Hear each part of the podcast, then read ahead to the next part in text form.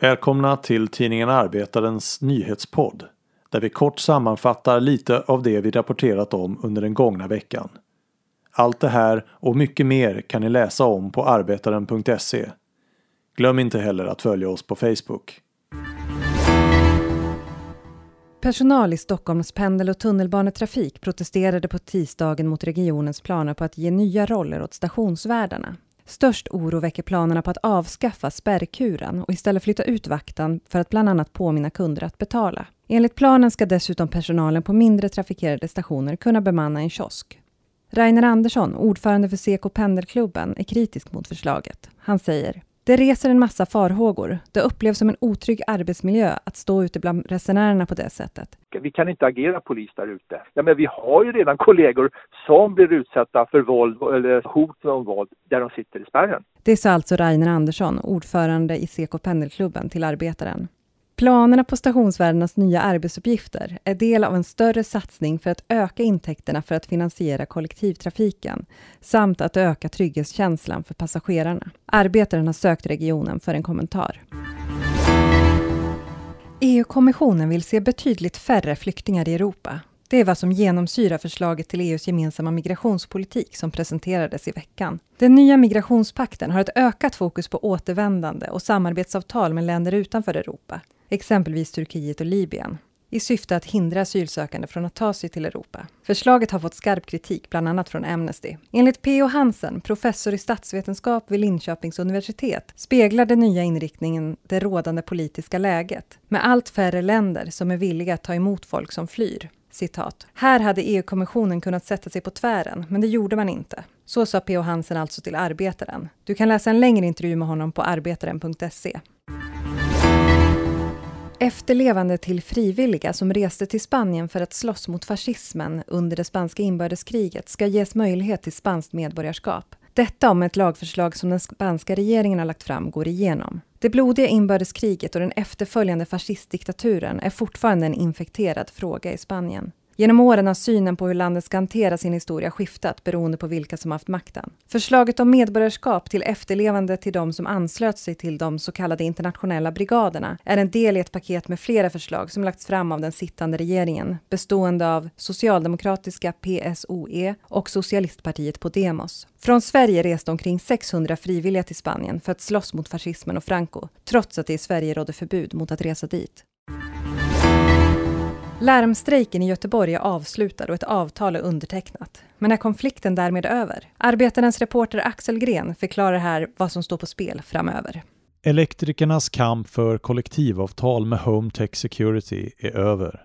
Men avlöses av ytterligare en. Konflikten om huruvida företaget måste bry sig.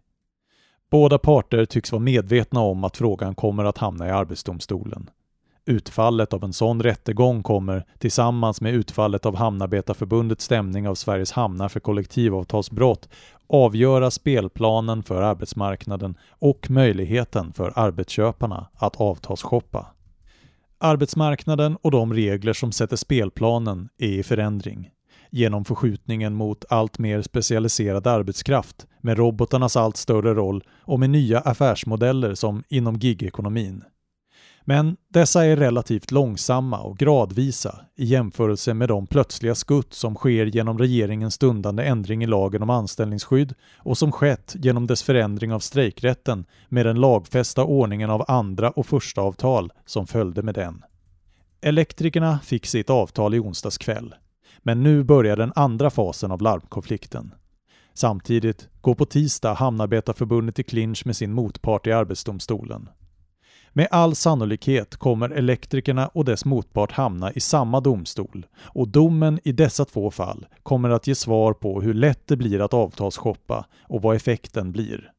Hamnkonfliktens inledda fortsättning kommer att visa vad ett andra avtal är värt och larmkonfliktens fortsättning hur lätt en arbetsköpare kan styra vem som blir första fack och vem som får stå i dess skugga och hur mörkt och kallt det är att stå där. En längre version av den här analysen kan du läsa på arbetaren.se. Och nu sista ordet med Annie Hellqvist, Arbetarens tillförordnade chefredaktör. Flera socialdemokratiska debattörer har i veckan jublat över att det finanspolitiska ramverket som kräver att budgeten går med överskott i och med höstbudgeten har kastats över bord. Men snarare än ett brott mot ramverket har budgetutspelen fungerat som en manifestation av det. Såväl ministrar som ekonomireportrar hänvisar till de fiktiva ladorna. Titta, vi har varit duktiga och sparat. Nu kan vi ta på oss spenderbyxorna en liten stund.